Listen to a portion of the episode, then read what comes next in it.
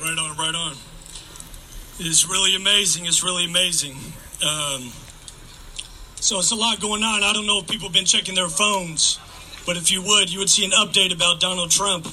So right now, he's declared um, people who are protesting in the streets like us.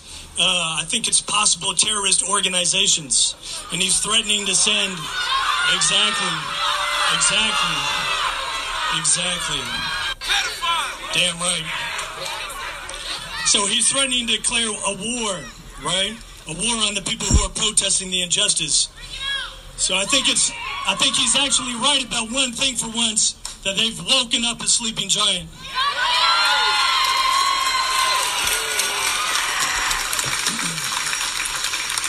So first off, I want to thank Akil and Xavier for letting me share a few words.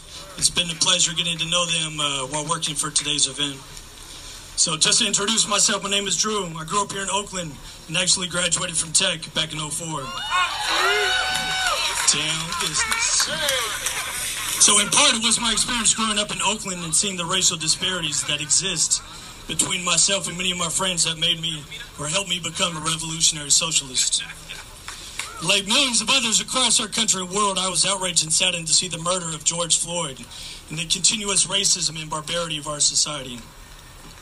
But times are clearly changing, and we are making history, making our voices heard as many others across our country and world are doing. And I'm proud to be here with everybody. Like the saying goes, racism is not a black people problem, it's a white people problem.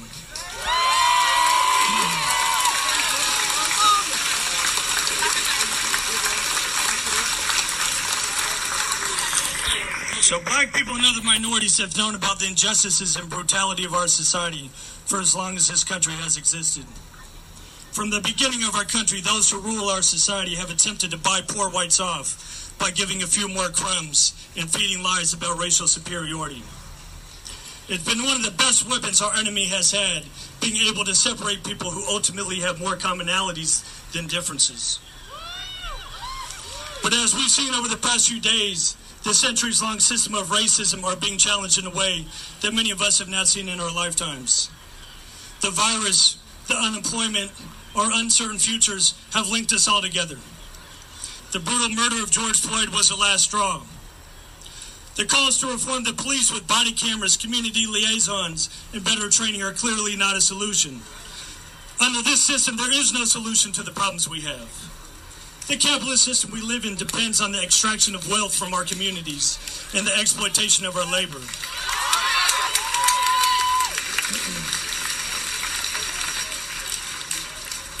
This system cannot allow those who have the power to change it, that is, poor and working class blacks, whites, and other minorities, to come together. Racism is in the DNA of American capitalism. So people have taken to the streets, rightfully so, but this should only be our beginning. If we want to do more than protest against these injustices, we have to organize ourselves to transform them. The schools we're in, the churches we're part of, the places where we work, the communities we live in, these are our arenas of life that we must begin to organize. We have the numbers and the diverse working class of our country house the power to shut it all down. We must begin to organize ourselves so that we can not only take on this racist system, but end it and create a society that works for all of us. Power to the people.